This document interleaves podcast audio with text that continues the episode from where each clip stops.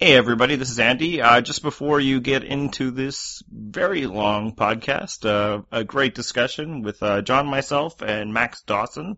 I just wanted to give you a heads up that this, unlike most of our podcasts, will not be censored. We're not even going to do the very lazy beeping that we uh, will throw in every once in a while.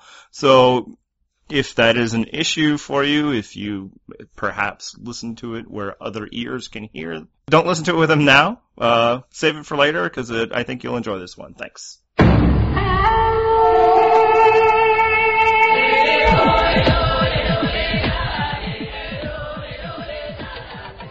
Welcome to this very special episode of the Purple Rock Survivor podcast. I'm John, my co-host is Andy, and we did promise you guys that we were going to deliver some interviews with Survivor Second Chance nominees. I am very happy, as indicated by this throbbing erection, to welcome Oh, our no. first guest, Max Dawson. Max, welcome to the show. Oh, you have a survivor boner. That's it's nice. I'm not the only Oh, one. it's it's a Survivor boner, is it? Uh, Yes. So yeah, welcome everybody to this live edition of Max and Shireen Fight for John's Love. At least in this case, one of the two will be able to fight. Um, yeah. Well, I feel like I I, I need uh, a little bit of extra time. She had all that airtime to uh to to win your affections, and and I've you know I've been sitting here silently on the sidelines, just waiting for a chance to swoop back in and and, and find my rightful place in your heart. Well, A, you haven't been sitting silently because I do read your Twitter feed. Uh, and B, that's what this is all about. We're trying to give you a second chance to win your way back into my heart.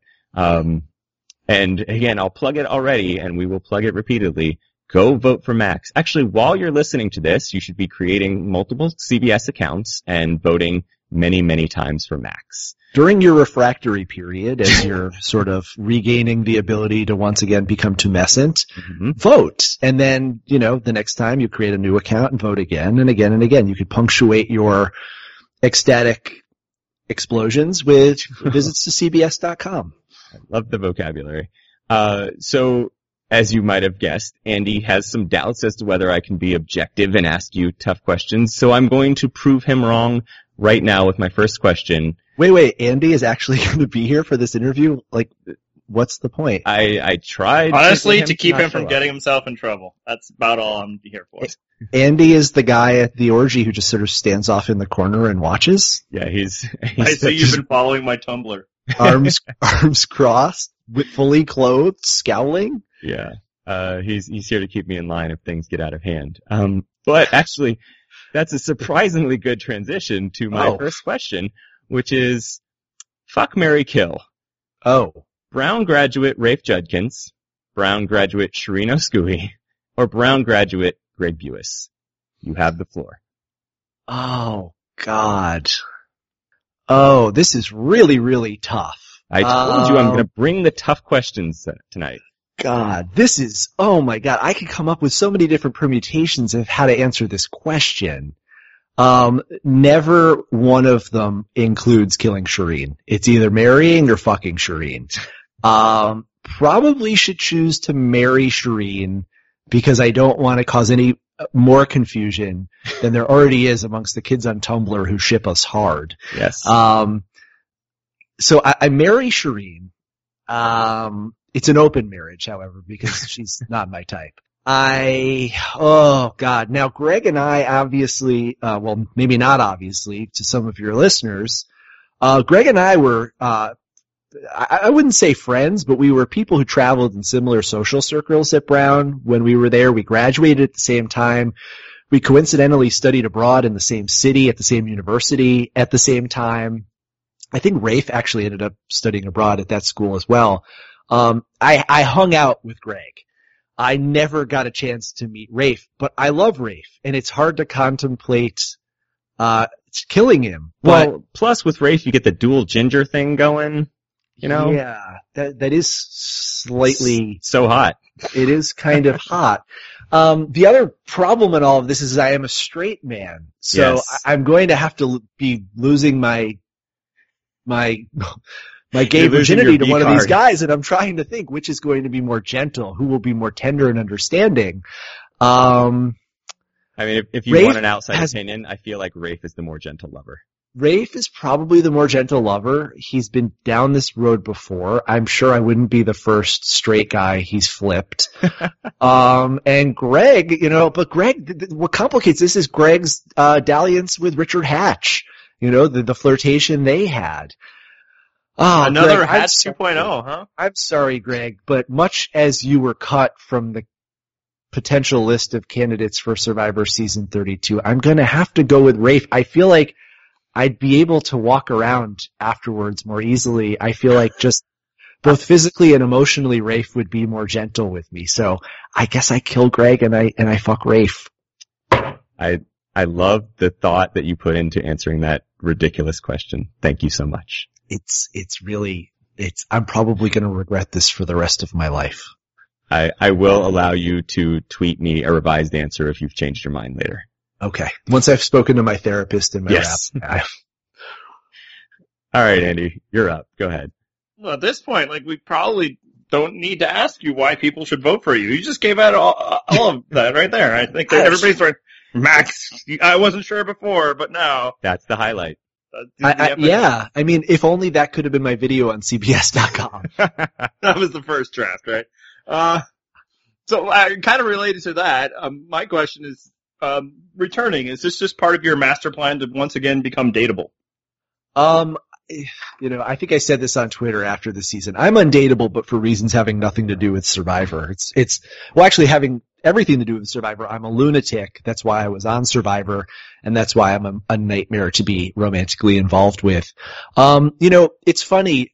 I, never before, I think, and, I, and this is not arrogant hyperbole, much as everyone probably wants to believe it is. Never before has a person come into the game, a first-time player, laden with so many expectations, and I might add misconceptions including the misconception that this was some sort of long con in which the first time I'd go out, I'd be an outrageous Phillip Sheppard specialist type character because I was only playing to be invited back. I had to move mountains in order to get my employers to let me leave once. And the prospect of leaving my dream job, my very well paying dream job as a consultant to television networks and studios that funds my very nice California beach lifestyle in order to be a, um, you know, reality, uh, let's call a spade a spade, a reality TV, a professional reality TV contestant, never really entered my mind. I never really thought about this as something that I would want to do twice. Uh, I, I thought about it as something that I had to do, a, a sort of compulsion, uh, a, a drive that needed to be satisfied, but there was no master plan other than, you know, hopefully winning.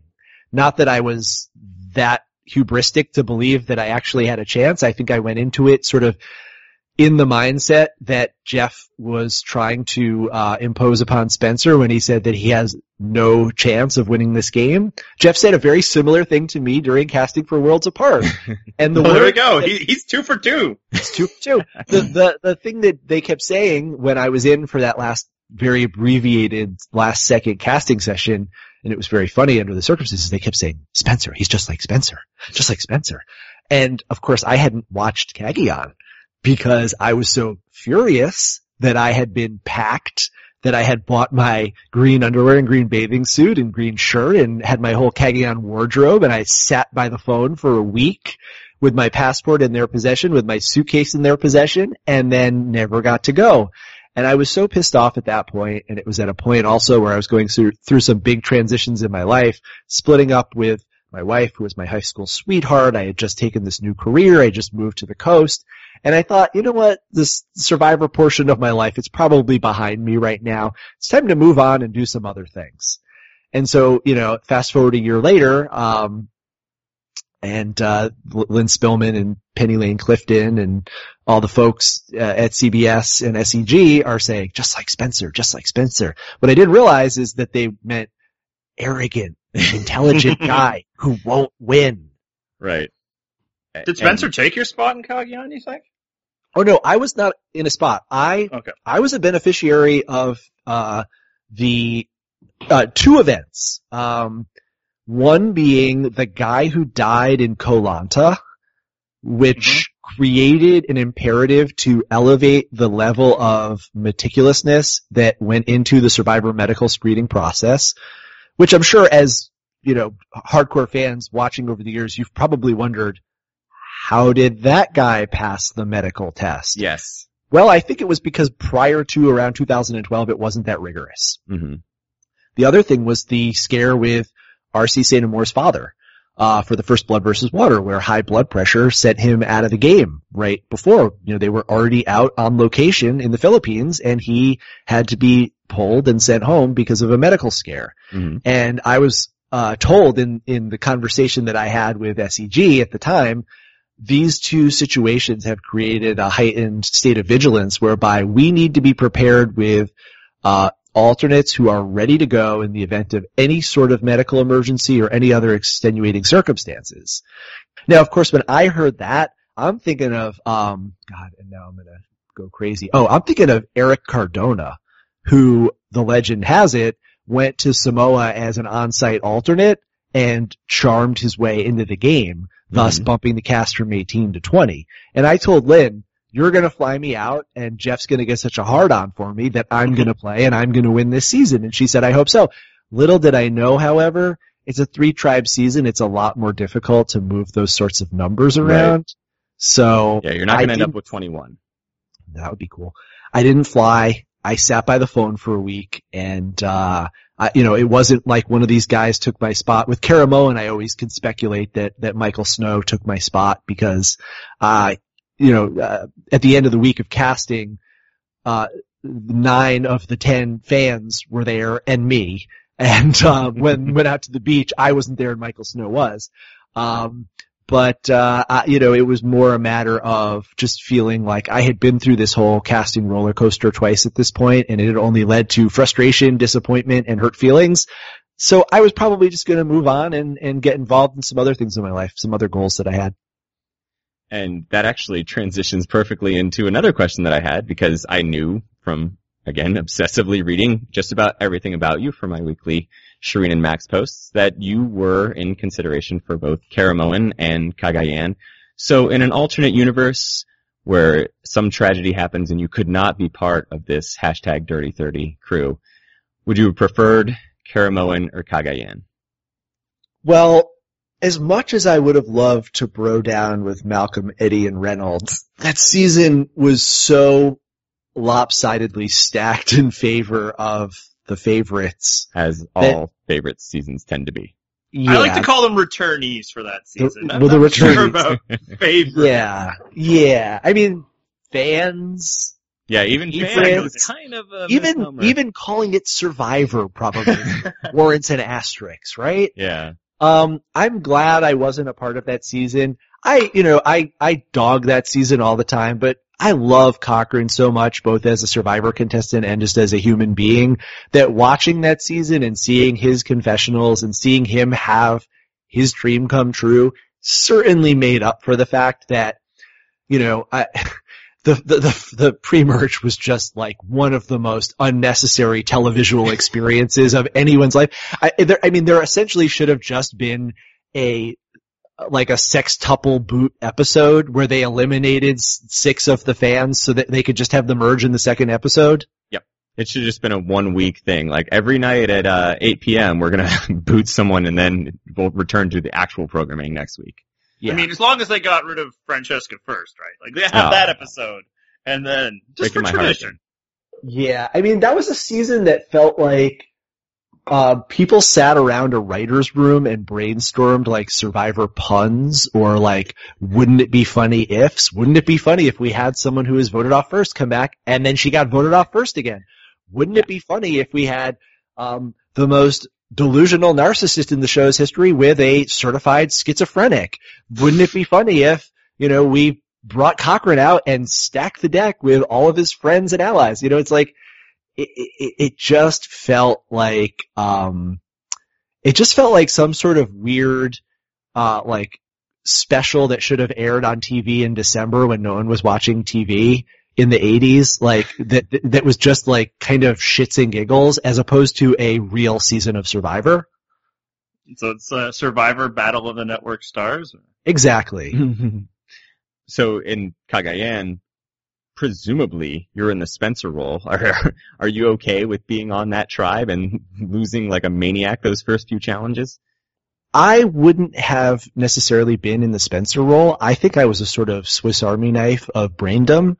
I think that if uh, Garrett had cut his finger on a can of tuna fish, or if David Samson had been uh, the victim of a lynching in South Florida, or if I don't know if Spencer got grounded or something like that, that I could have stepped in for any one of the three of them.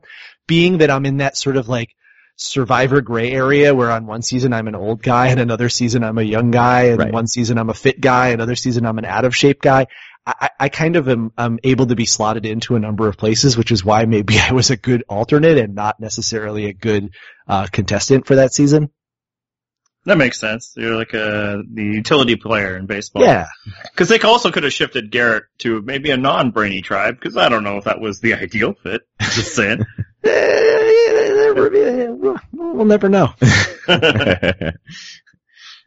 All right, Andy, your turn. well, uh, so yeah, getting back to the season that's upcoming that you're going to go on and dominate. Um, how surprised were you that when they called you and asked you to come back? Okay, so my first reaction was, who me? Like you got the right number? Were you looking for you know? Uh, sorry, this isn't Joe. You know, this is Max. Right. Yeah, you- I was actually going to ask if they were trying to call Vince and just Yeah. was like awkward when you picked up Uh, phone. you're you're his emergency contact. Well, no, we, we, yeah, Vince and I have a landline, a shared landline, and they called asking for him, but I picked up, and then, you know, lo and behold, here I am. Um, no, you know, it's weird because when I left the game, and I've, I've sort of told this story recently, uh, somewhere on social media, um, when I left the game, the next day, I was at Ponderosa, and one of the, uh, contestant wranglers, uh, had been to base camp and had bumped into Jeff, and she said, hey, I bumped into Jeff and he had a message for you. He said, tell Max we loved what he did. We were really, really sad and disappointed that he went out so soon, but we want him to play again. And Really? at the time, I didn't know if that's the sort of thing that they had said to Nina and Vince and so and Lindsay and everyone else who walked through those doors hmm but over the course of the next few weeks in Costa Rica, spending time with that motley crew, I sort of sussed out that no one else had had that said to them. I actually, you know, uh, to take a step back, I actually had another conversation with Matt Van Wagenen, the co-executive producer with Jeff, during which he said, not as strongly worded, but he said, you are exactly the sort of person who we would fight to bring back. Now, that was commensurate with my experience, with my perspective on the 14 days I played. The 14 days I spent out there, I thought I was a major, not power player, but a major part of everything that was going on. It was certainly in the mix of what was going on at the White Collar Beach. I had a very strong alliance. I thought I had a strong second alliance. I thought I had a strong third alliance with Tyler. I thought that, uh, we had between me and Shireen the wherewithal to go very far, and I thought that given the horrible reaction that she generated in almost every individual she encountered out there, that I would have no problem beating her. Uh, I, I felt good, and I also felt like I was having a lot of fun. I was doing stuff. Uh, I was doing well in challenges. I was holding my own. I wasn't standing out, but I was, you know, I had a few good moments and I was getting every single time we went to a challenge, Jeff was coming to me for questions. Now, you know, you see in challenges, sometimes Jeff will say, hey, how's it going over at your camp? You, you might see him ask that once every third challenge. Yeah, it's but rare. every, every challenge begins with a Q&A session where Jeff goes mat to mat to mat in a three tribe season and he hits you with questions. What's camp life like? How'd you feel after that last challenge? How you guys holding up? What do you think about the, the most recent person voted out of no collar? Now, the first, say, three days, or the first maybe two episodes, that question got asked to everyone. So, what do you think? Walk, what do you think? Uh, Max, what do you think? Shireen, what do you think? Tyler, what do you think? And then he would go down the line. Mike, what do you think? And, you know, before long, I was the only one getting asked that question. Not only on my blanket, but for the most part at challenges, Jeff and I would have a conversation. I think Dan would often be a participant. I think at a certain point he just gave up talking to no collar because it wasn't happening. Uh-huh.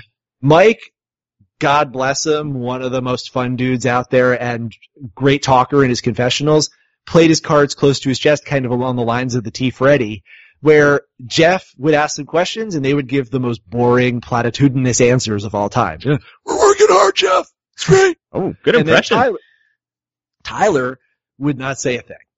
Uh, no, I'm shocked. I don't believe that for a second. be surprised. Now, but it was all strategic. I mean, Tyler didn't do a thing that was not strategic. It was all part of his game of not putting his neck out there. Now, I am the sort of kid, or guy, excuse me, I was the sort of kid who, as Shireen said, I sat at the front of the class. And I didn't wait for the teacher to call on me. I interrupted the teacher because I thought I had something interesting to add to the conversation. So that makes me a great candidate for A, participating in these mat chats, and B, putting my neck out there in a way that by the time of the swap, and by the time I was voted out, actually learned afterwards, the other two tribes have both decided that I was the person who they were going to go after the very first opportunity they had because A, I was smart, B, I was arrogant, and C, they didn't like the amount of attention I was getting from yeah, Jeff. you're stealing their shine. So I also talked trash, you know, like they showed that in the first challenge. There's no way they're going to fix this. They showed it on the first day. Would you like a white collar to go over there and sort this problem out? To me, it was too much of an opportunity to have fun. And, you know, I'm sure there's an inevitable question of what will you do different? I'd like to say that I'll keep my mouth shut, but have I stopped talking in the 45 minutes that we've been on this conversation? Not really. Uh, to be fair, I, I think there are certain people on this season who would be more advised to keep their mouths shut. You you don't tend to put your foot in your mouth quite as often as some of them. Listen, I, I, I, I, never really said anything that I felt like I was embarrassed by or that, you know, I said some things that looked goofy in the edit in episode five, but those, those things were, were for me fun. I, I had a lot of fun out there and I think that that fun translated to the crew, maybe more so than it translated on screen. And the reaction I got from them was, we like working with you. You're good at this. This is fun you know, we, we consider you someone who's good to work with. And whether it was in confessionals, whether it was at tribal, whether it was on the mats, or whether it was being out naked and going for a swim, I, I apparently did something that made an impression on someone because otherwise, based on the edit, I'm self-reflexive enough to know, based on that edit, there's no reason they should have me back. that edit is not the edit of someone you bring back. So to get to your original question, was I surprised? I was really surprised because I was given all of this feedback at the time and my experience was extremely positive and I left with a lot of confidence and satisfaction. And then my edit suggested that I should really feel otherwise. Yes. And I, I was even asked by people, not, not just, you know, fans or, uh, you know, loved ones, but I was asked by people who have played Survivor, did you do something to piss somebody off? like, w- did you fuck with somebody? Excuse me, I forgot that you guys, No, we don't. Don't worry about it. um, did, did you do something to get on somebody's bad side? And the fact of the matter is I didn't. Uh, I, I didn't have an antagonistic relationship with a single producer. Many of my other cast members did, and lo and behold, they are reaping what they sowed in those contentious relationships, episode by episode. I, I felt like I left on really good terms, feeling like the producers respected me, and maybe that was in part because I respected them so much. I mean, you know, the first day at Ponderosa, pregame Ponderosa, when I met the producers, they, uh, they come to pregame to the tent city and they meet with us one on one for like five or ten minutes. I sit down in front of all of them and they interview me and I get to ask them some questions. And the first thing I ask is I say, which one of you guys was in charge of producing Russell Swan's boot episode in Survivor Philippines? Because that's the greatest episode of Survivor from an editing and production standpoint of all time lo and behold, it was Joe Leah, the guy I was talking about earlier when I think before this interview actually started, but it was producer Joe Leah. And, and that's the sort of mode I was in. I'm out there not only playing the game I love, but working, collaborating alongside of the people who make the best reality TV show in history. Mhm. So for me, that respect and the respect I have for the game lent itself to a style of playing that I've recently been calling naked and hard. Not holding anything back, playing as hard as I can, um, going for it, whatever it is, in a challenge, in a confessional, in camp life, just like relishing every moment and not letting up. And, you know, whether or not that is a sound survivor strategy remains to be seen. Given some more time, maybe it could have worked itself out. I I think more as a sort of strategy for life, naked and hard is, is something that I might stand behind. Or in Actually, front of. let's certainly- talk about that for a second. You certainly Right. want, don't want to stand in front of Well, at least for our first question, you had to. But Oh. yeah, actually, you're saying like, yeah, going hard at it, and we're not sure whether um, that's a good strategy. This is a conversation John and I have had a lot recently, pretty much probably since Kagayan. Maybe it is in Modern Survivor. Maybe people have Yeah. gotten so used to kind of stepping back and trying to not be threatening that you know playing full court press has now become an advantage. Uh, obviously, it wasn't for you, but the Yeah. opposite hasn't been much of an advantage for Tyler, for instance. so, it what do you works to a certain extent for Tyler. A certain, you know, if if we had Tyler and I as the, you know, the two test cases for how to play Modern Survivor, you'd probably want to conclude that Tyler did better. Um, and that's based on the criteria of lasting longer in the game, not getting the return invite. I, I you know, I know that there is the sort of philosophy that, you know, you play Survivor now your first time, so you get invited back for your second time. No, you play Survivor to win a million dollars Right. unless you have an even more profound personality disorder than the ones that most people have, the thought that you're going into this to make a career out of it is indicative of, of major, major problems and priority, uh, priority distortions. But in, in terms of, you know, you know, Rob Cesternino and Stephen Fishbach talked about this early on in the season. Have we seen the dawn of a new era of Survivor where people like Max, I'm going to do some third person here. This is fun Nice. say, yes, so I was lying to you. Um, you know, I, I would, or I would have lied better. I guess my, when I actually said, yes, so I was lying to you, that got cut from the episode. But to that question of so saying, Max, you told me you were with me. Did you lie all this time? My response was to look her in the eye and say, yes, so I've been lying to you since day one. Because that's that naked and hard philosophy. Lay it all out. Tell people you are playing hard. And provided they are playing hard as well, there's going to be more opportunities to make things happen than if you're playing with strategically inert people like Tyler was. Now Tyler was strategically inert in a strategic way. He refused to talk strategy. He refused to talk about the idol. He refused to talk about possibilities that existed beyond whatever meal or whatever fire we were dealing with for that day. And for that reason, it made interacting with Tyler for me, there was this amazing dance that was taking place where I would push and he would dig in and I would pull and I would try to go this way and that way and try to get him to move his feet, but he wouldn't. And we had some brilliant moments in that tribal council that So went home in where Tyler was trying to feign ignorance to things that he knew very well and I would repeatedly call him out on it. He'd say, I didn't know anything about the fact that they had an idol clue. I'd say, Tyler, remember four hours ago when we were standing in the water and uh, I told you about that? you know, I was giving, you know, you're dehydrated. Maybe you forgot, but, and he would then, you know, the next thing would come up. Well, I, I, I didn't know that they were talking about voting out Carolyn. Yet Tyler, you, you, we- we talked about that as well. So Tyler's digging in. Meanwhile, on the other side of the spectrum, I'm doing the whole, the big man thing. I'm going, we gotta talk to Tyler. Tyler's gonna make this decision. We gotta, you know, let's check in with Tyler before we do anything. Tyler, what do you think we should do? Tyler, Tyler, Tyler, Tyler, Tyler, Tyler, Tyler. I'm trying to make Tyler the target. I'm trying to make Tyler the figurehead of the tribe. I'm trying to make him the leader when Tyler is doing everything in his power to not be in that position.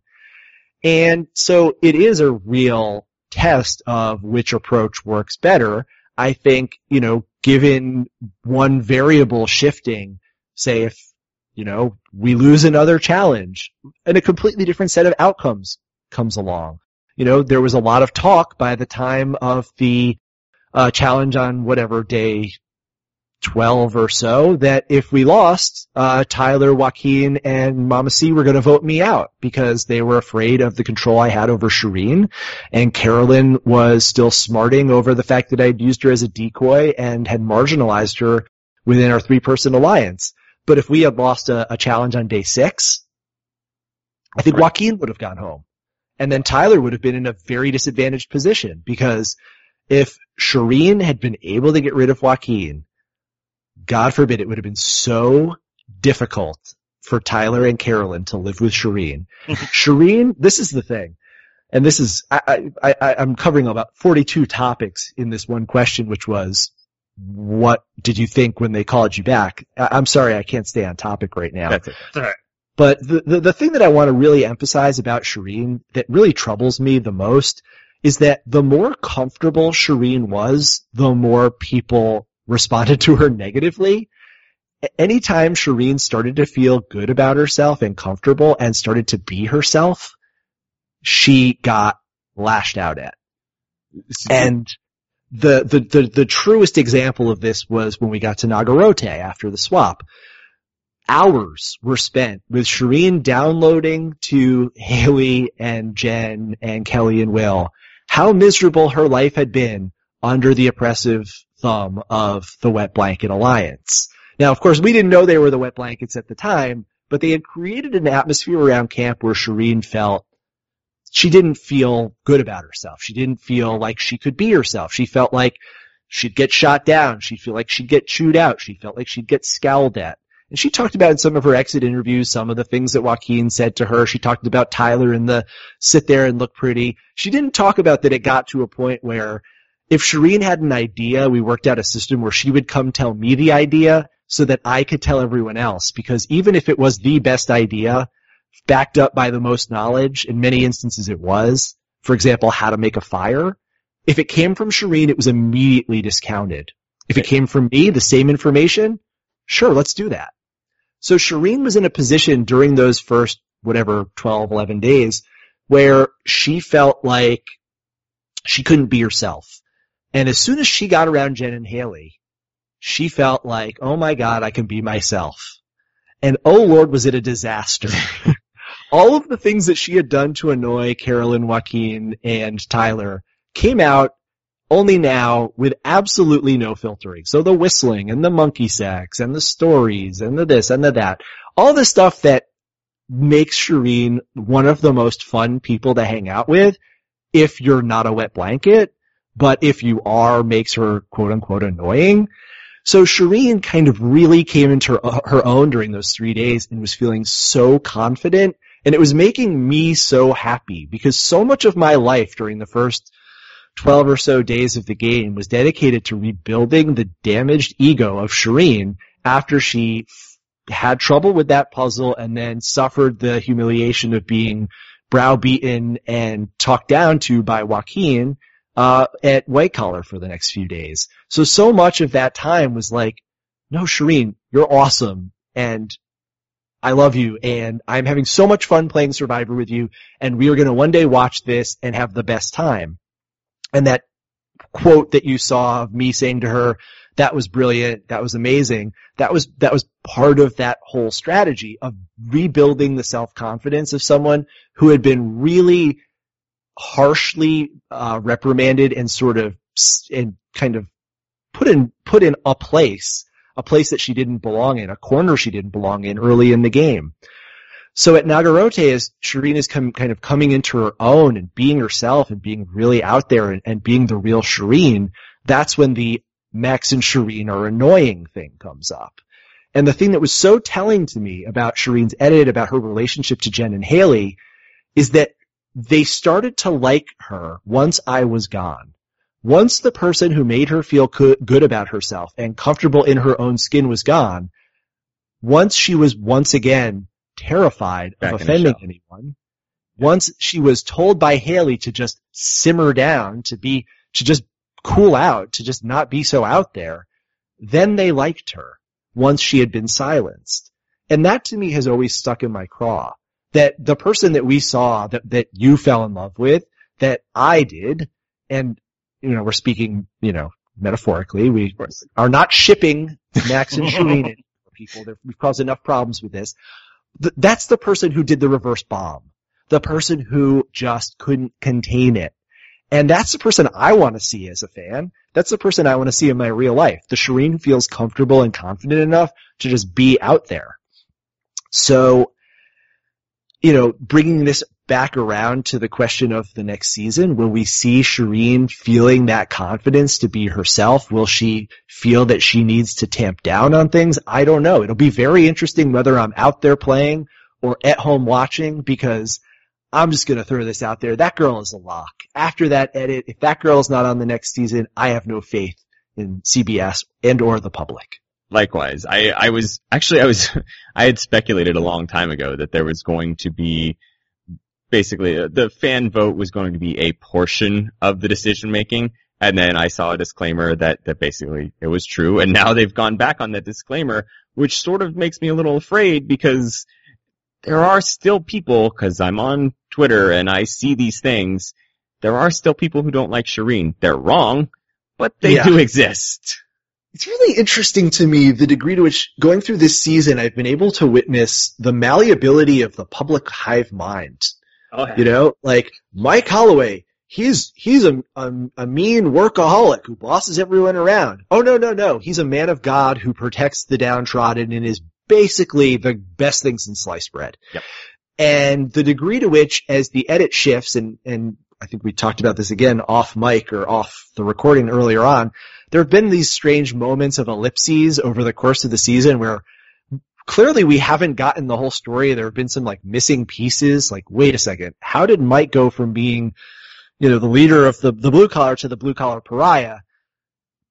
It's amazing how it seems like public sentiments don't take that into account, don't wonder, don't raise red flags. They just say, oh, okay, yeah, we like Mike now. We didn't like him yesterday. We like Shirin now. We didn't like her yesterday the degree to which there's this like literal on the nose interpretation of the edit without any room for interpretation or without any kind of room for for fuzziness or for complexity like Dan is bad we hate Dan Dan is bad it, it just is it's told to us it's reinforced by a snarky obnoxious video on Facebook the next day that's been edited by CBS Interactive and then the fans parrot it as if it's gospel and, you know, there, there's been one person, I think, who had the one note edit all season, and it was the unremittingly positive edit that Joe received. That was, Joe is essentially like, uh, receiving a blowjob and a massage and watching your favorite movie while drinking a milkshake at the same time while, uh, you know, uh, Tom Waits plays a private concert for you in your home. Like, that's Joe. That's, that's, you know, that's the Joe experience. There's nothing about, and someone's tickling your taint with an ostrich feather. So I forgot to say. There's nothing about Joe that isn't ecstatic peak life experience, right? Yep. Everybody else though, it's like, either you're the, the, the worst monster of all time, you're the worst buffoon of all time, you know, you're, or there's this weird 180 where you're obnoxious and then beloved. Yeah, I think even Malcolm in exit interviews had said after Philippines, he was like, I, I thought I was going to be the villain. I, I said all these mean things in confessionals and you know, I was doing, you know, mischievous things and he really thought he was going to be the villain and then he sees the edit and he goes, oh, apparently they really liked me and they made Yeah. me a hero. And there's nothing wrong with that, but it, it's just, it's strange to me. I guess it shouldn't be. This is like where media professor Max and media consultant Max and survivor fan Max and survivor player Max all have a horrific bloody head-on collision and the four-way intersection of life. And it's like, I kind of want to think that people will be able to see through and around this and say, wait a second, if Shirin was so annoying before and I hated her so much last week, and now I think she's so amazing and she's this underdog who I'm cheering for, maybe she really wasn't that annoying last week, or, you know, maybe she's not really that amazing this week, but at the very least, do I have some sort of reason to ask a question about what else am I not seeing, or, or how is this being massaged? I mean, it's not about like, doubting the edit or calling into question the edit. I think the edit is very accurate. You see portions of all of our personalities. It's just this degree to which people, eh, you know, have these very literal interpretations and reactions to a person like a Shirin. And then to watch them change their tune almost instantaneously, to stop and pivot on a dime and then have absolutely no qualms about pretending like they didn't post something on Facebook two weeks before about how she's the most annoying person. Uh, she's disgusting. Send her home. Yeah, and like just with the edit, the storytelling's just been a little weird as well. Like, uh, you and Shirin are perfect examples. We couldn't tell, uh, for especially Shirin. Uh, it's like she's the oddity that you know these super fans. Ha ha ha! Isn't it funny that anybody ever likes Survivor? And then all of a sudden, yeah, she's the hero, but with no, you know, re- resolution. At the end, she still loses. You know, uh, we were. Uh, and not that we ever thought that she was necessarily going to win, but she never exacts revenge, at least until now, you know, maybe through a proxy of like Mike or maybe in the final tribal council. But yeah, we've been kidding like this was, you know, the Game of Thrones season where it seems like, okay, our hero is finally going to get redemption for everything going wrong. Oh no, they're going to die bloodily. Yeah. Well, it's interesting the degree to which Shirin's storyline is continuing in the Ponderosa videos. Yes, very much so. First I've with the heard guacamole, things. the guacamole recipe. That was hilarious. That I mean, it's just so funny to see your friends on TV and then to see them being themselves. And I think you're seeing you're seeing actually much more accurate portrayals of the people I know in the Ponderosa videos than you see in the show. Like the Tyler that we saw in the Ponderosa video released this week. It, Joe even remarks in the video about where was this guy out on the island? Tyler is fun. you know, Tyler's got a goofy sense of humor. Tyler's a, a, good time guy. But, and you actually see it a little bit out there. And, and, and same with Jen. Like, Jen doing the impersonation of Shirin reciting the guacamole recipe that was good. is so Jen. yes. And Shirin with the guacamole recipe is so Shirin. So I, I, if, if anything, we can say that the Ponderosa videos have elevated in their quality so much, especially after the absolute low point of the Blood versus Water season, the first one, um, where it seemed like they were using like um, a flip cam that they found in the bottom drawer of somebody's basement, and they had given it to um, like a a cross-eyed intern who edited it on iMovie or something like that. These are shot so beautifully and the storytelling within them is really complex.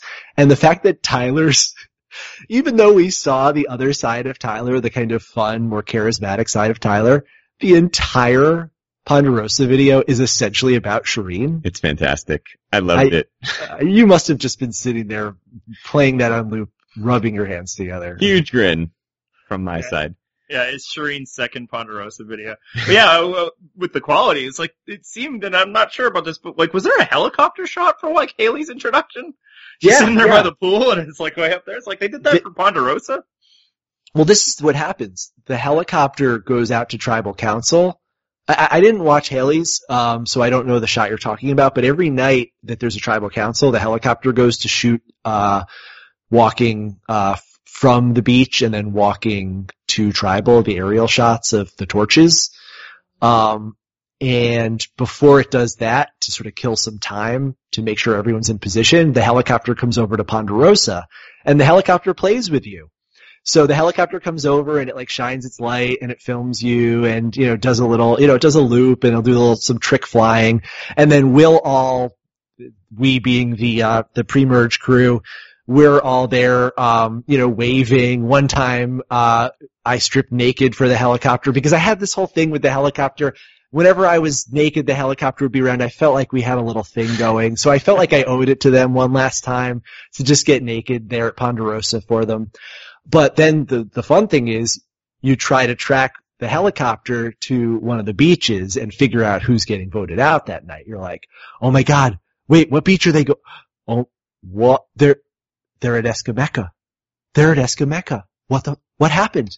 How did Nagarote win? How did Nagarote win? And that's when, uh, Lindsay, like, looked over from over her cocktail and said, Mike said he's gonna throw a challenge. Was, and we're like, what? Mike said he's gonna throw a challenge. Oh, God. Oh, what's gonna happen? Who's coming home? And all I can think of is, it's Tyler. They're gonna send Tyler home because anyone can see this guy is 6'2", built like a brick shit house. He is very, very intelligent. He's clearly lying about something in his life. He wouldn't tell us where he went to school. He kept saying, I went to a small school in Santa Barbara. Now, to me, that suggested there's actually a very conservative religious institution, Christian religious institution in Santa Barbara that has contributed heavily to some of the anti-gay marriage and anti-gay rights bills that have been passed in California. And so I'm thinking he's trying to hide that because he's affiliated with a right-wing Christian organization, not at all thinking for a second that it's because he was a star football player at Cal Berkeley and went on to a, you know, semblance Sort of an of NFL, career. Yeah. But I'm thinking they're sending Tyler home. And of course it didn't turn out to be that. And, you know, probably, you know, this is a question I have for you guys. Was that the right move sending Joaquin home that night? I mean, Joaquin was broing down with, with Rodney and that could have potentially been dangerous, but I mean, Joaquin was, he was going on like maybe six episodes of Survivor at that point and five of them he had been in. Um, in terms of his background knowledge of what goes on in the game, Right. don't you want that type of guy around? Uh, I think the way we came down on it was, you know what, there was starting to be an axis within in that group, and it was right for Mike to break that up, and why not have it be Joaquin?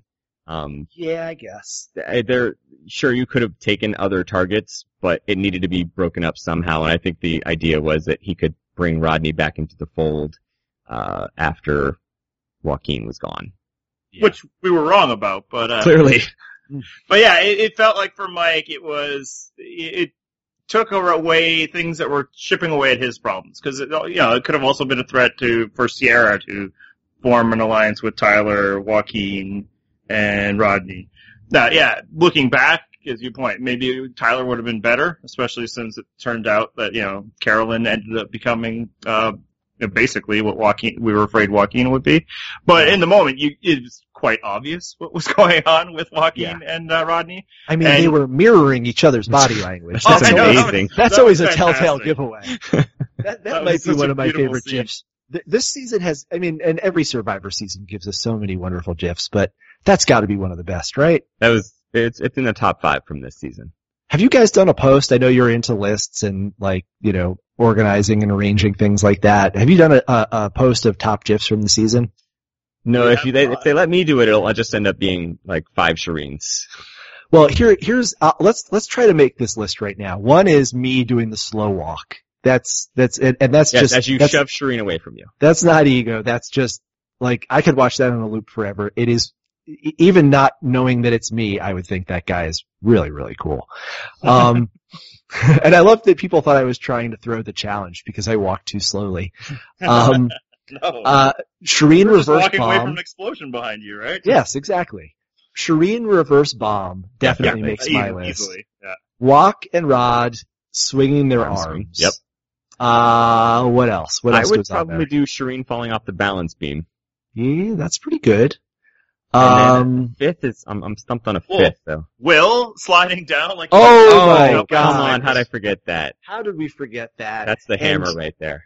And I, you know, I don't know if this has even been made yet, but I, I tried to vine it and I was, my, my commitment level was not there, so I didn't get a good one. But when Shirin and Dan are having that conversation in the last episode toward the end when it's time, before it's time to vote, and Dan says, yeah, I'm listening to you, and then proceeds to bang his shoe on the tree and then spit the huge mouthful of water.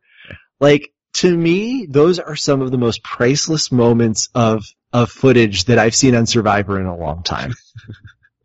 Yeah, uh, they're very Dan moments, as we like to refer to them on the podcast. Yeah, I, I love Dan. I mean, I know that it, that Dan has been through the ringer this season and, and, and quite frankly, half the time in life, not even talking about the game, I find myself shaking my head and slapping myself on the forehead at some of the things that Dan does. But I love this guy. He, talk about playing naked and hard. Dan, this is really Dan. And I know that people sometimes say, you know, is Dan Foley, you know, does he ever not play this character? No, it's not a character. That's Dan. He is really like that. You just confirmed Andy's theory. What's your theory? Well, yeah, it was- we talked about this in the most recent podcast where yeah, John was like, "It's just so contrived." I'm like, "Yes, I feel it's contrived, but I also feel like this is Dan every day of his life." Yeah, this is his character. There is no on-off switch. Right. Yeah. Every conversation he has, he's putting on a bit of a show for the people. No, every you know, if I call Dan up on my drive into work in the morning, it, it's like I'm watching a Survivor confessional with Dan. It's like it's the uh, he's he's been doing this for a long time before Survival. He'll be doing a long time after. And and the thing is, quite frankly, most people, you guys included, I think if you spent a few hours in his presence, you'd be like, this guy is so much fun. I certainly thought that before the season.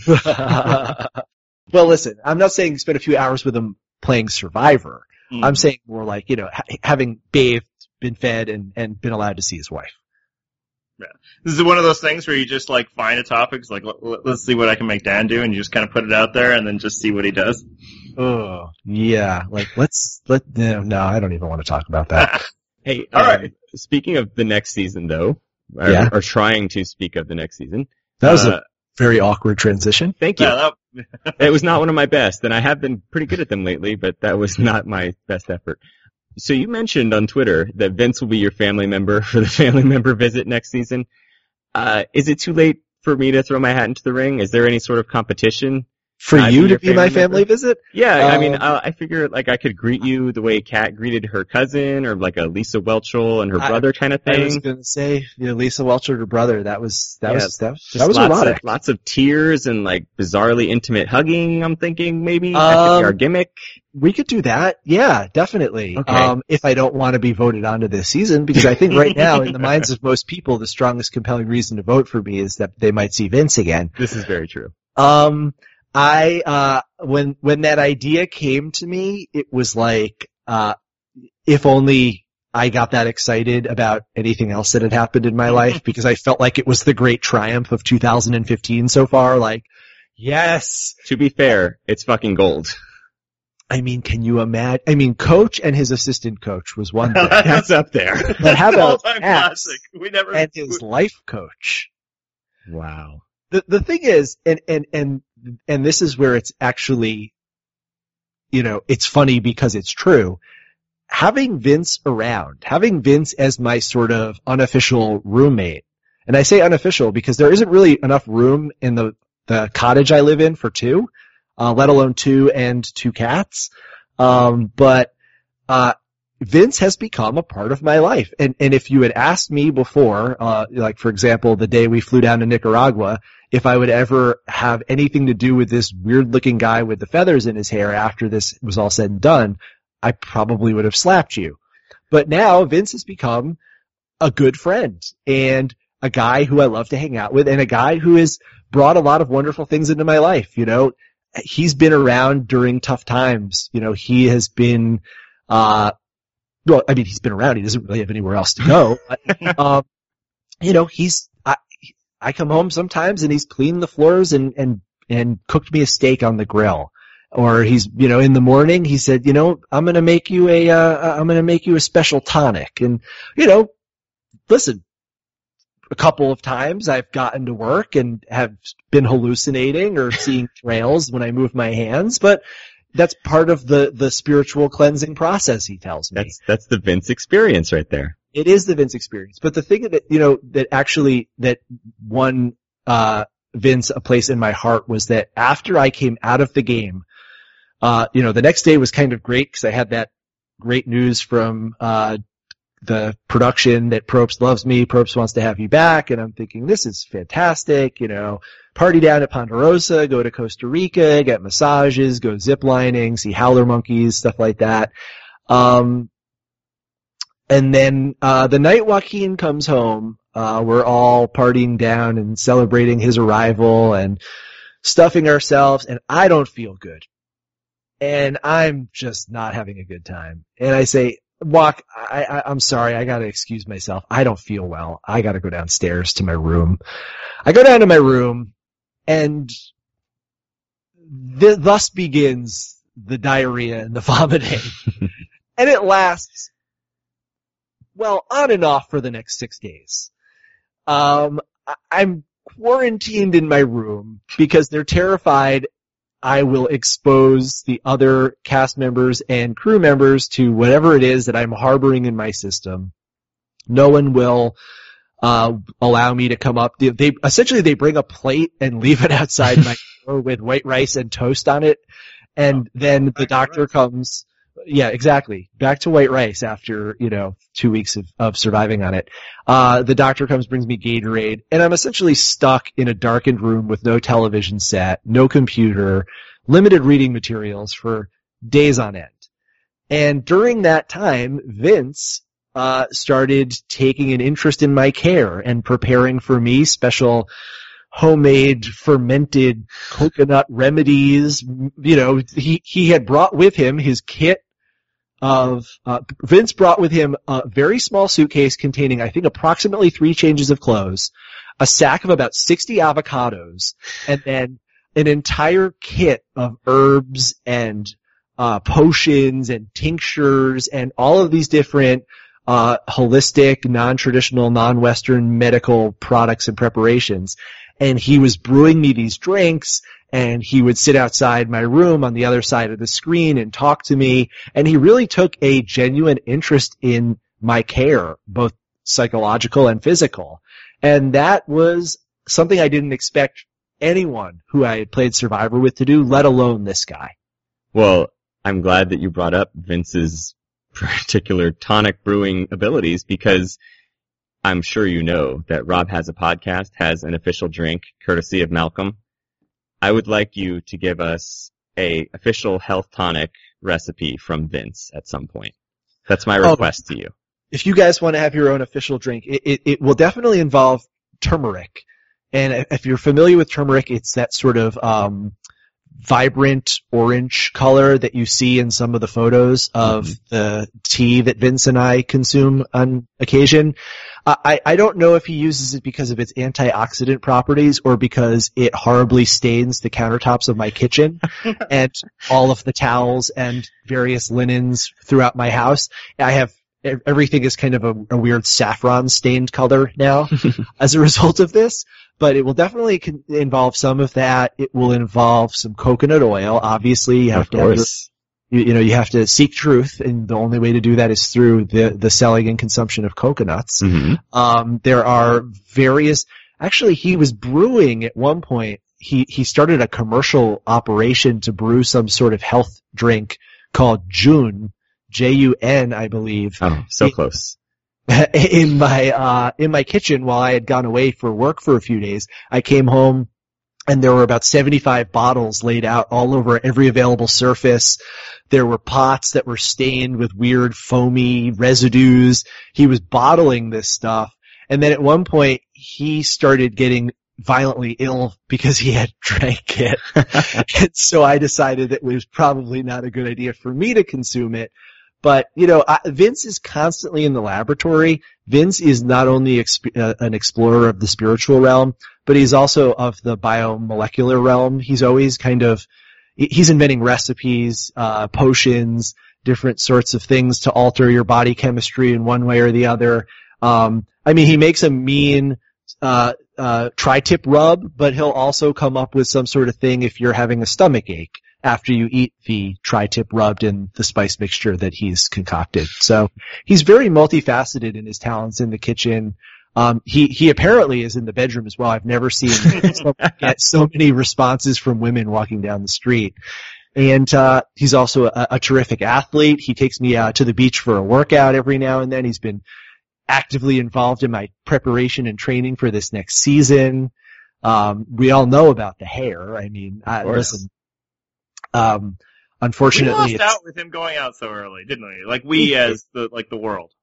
No, the universe, the, Yeah. the cosmos. I, I hope we see Vince again, whether on Survivor or just on a show that follows him around.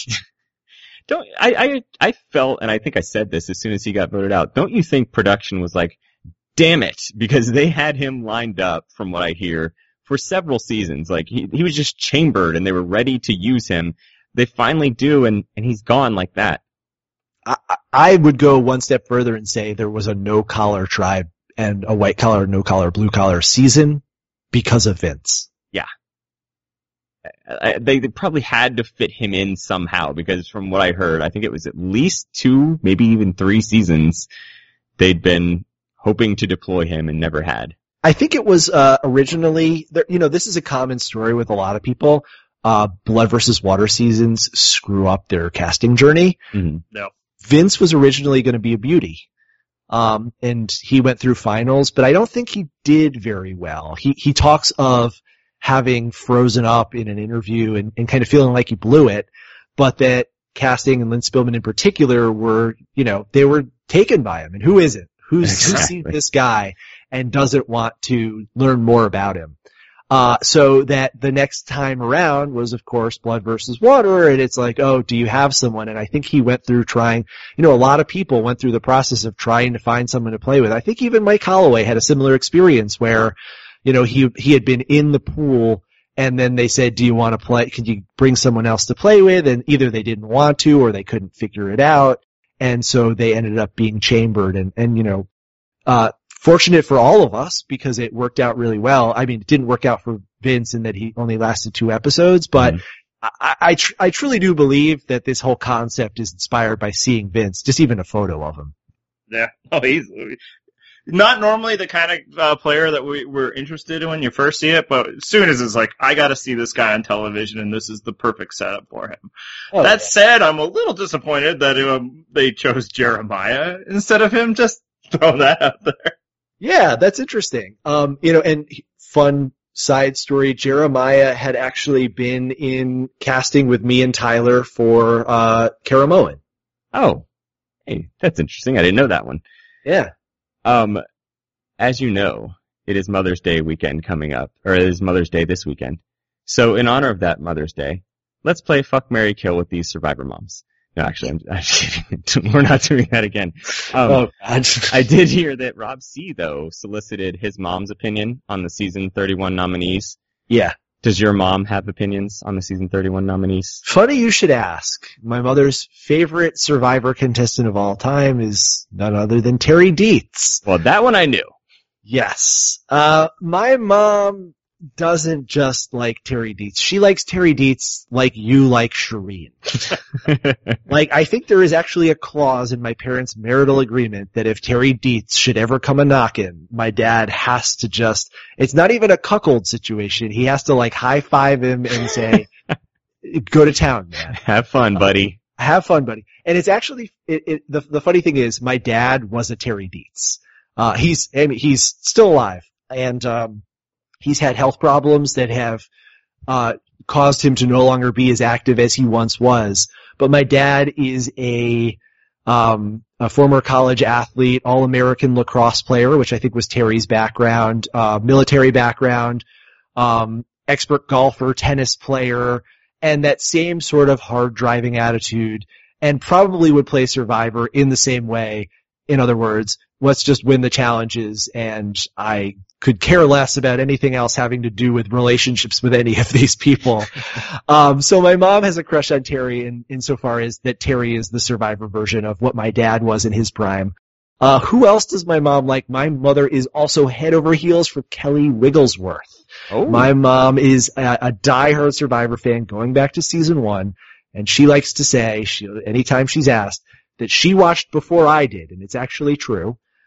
But my mom uh, loves Kelly Wigglesworth and has spoken about her pretty much continuously for the last 15 years as the exemplar of what she likes in a female Survivor contestant.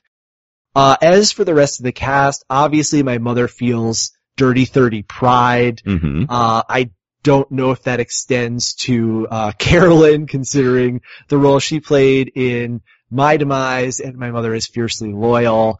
Um, I'm trying to think who else my mom likes. You know, my mother just loves Terry so much that there might be a little of extended halo effect on Shane. Uh, I think Panama is actually my mother's favorite season. When she got an iPad, the first thing she had me do was load it up with uh, Panama, and she watched it in the way that a child watches Toy Story. Like she would just kind of watch it and then start it over again and start it over again, and like go to bed watching it and wake up and watch it and be watching it and like take it to the bathroom and watch it. She's very into that season. Cirie is a favorite of hers as well. So, um, other than that, I can't see my mom remembering some of the other folks who are in the mix. Maybe some of the more recent people, uh, Woo, Jeremy, uh, you know, Keith, but, but my mom's real favorites are the kind of people that fans like you guys probably don't like. Which is why, which is why when I was out there, I said to Joaquin one day, you know what? I'm going to call it right now. You're going to be my mom's favorite on this season. and, and my mom is not going to like me as a survivor contestant. and how what happens if you have to blindside Terry? close. If I have to blindside Terry, it would be like so Oedipal. I don't know. Can you blindside Terry? He just he either he wins the challenge or he doesn't win the challenge, and then you vote him off, right? That, isn't that how Terry Survivor works? yeah, uh, that- pre-merge, pre-merge. You have every opportunity to vote out anybody. He'll let you lose. Uh, so, one of yeah, your edit suggested that one of the challenges that both you and Shirin faced is that you were just too excited to be on Survivor, and that bothered people. Um, is do you do you think that's something you uh, you you need to tap down the next time out? I didn't really think it was an issue the first time Yeah. around. I felt like that was more a construct of the edit. Yeah. Um, my problem is that I don't really care about people. Seems like a big problem on a show like Survivor. Yeah, but my problem is that after I felt like I had a little bit of juice, I was like, all right, I'm going to go off and be by myself. Don't bother me until the next tribal council.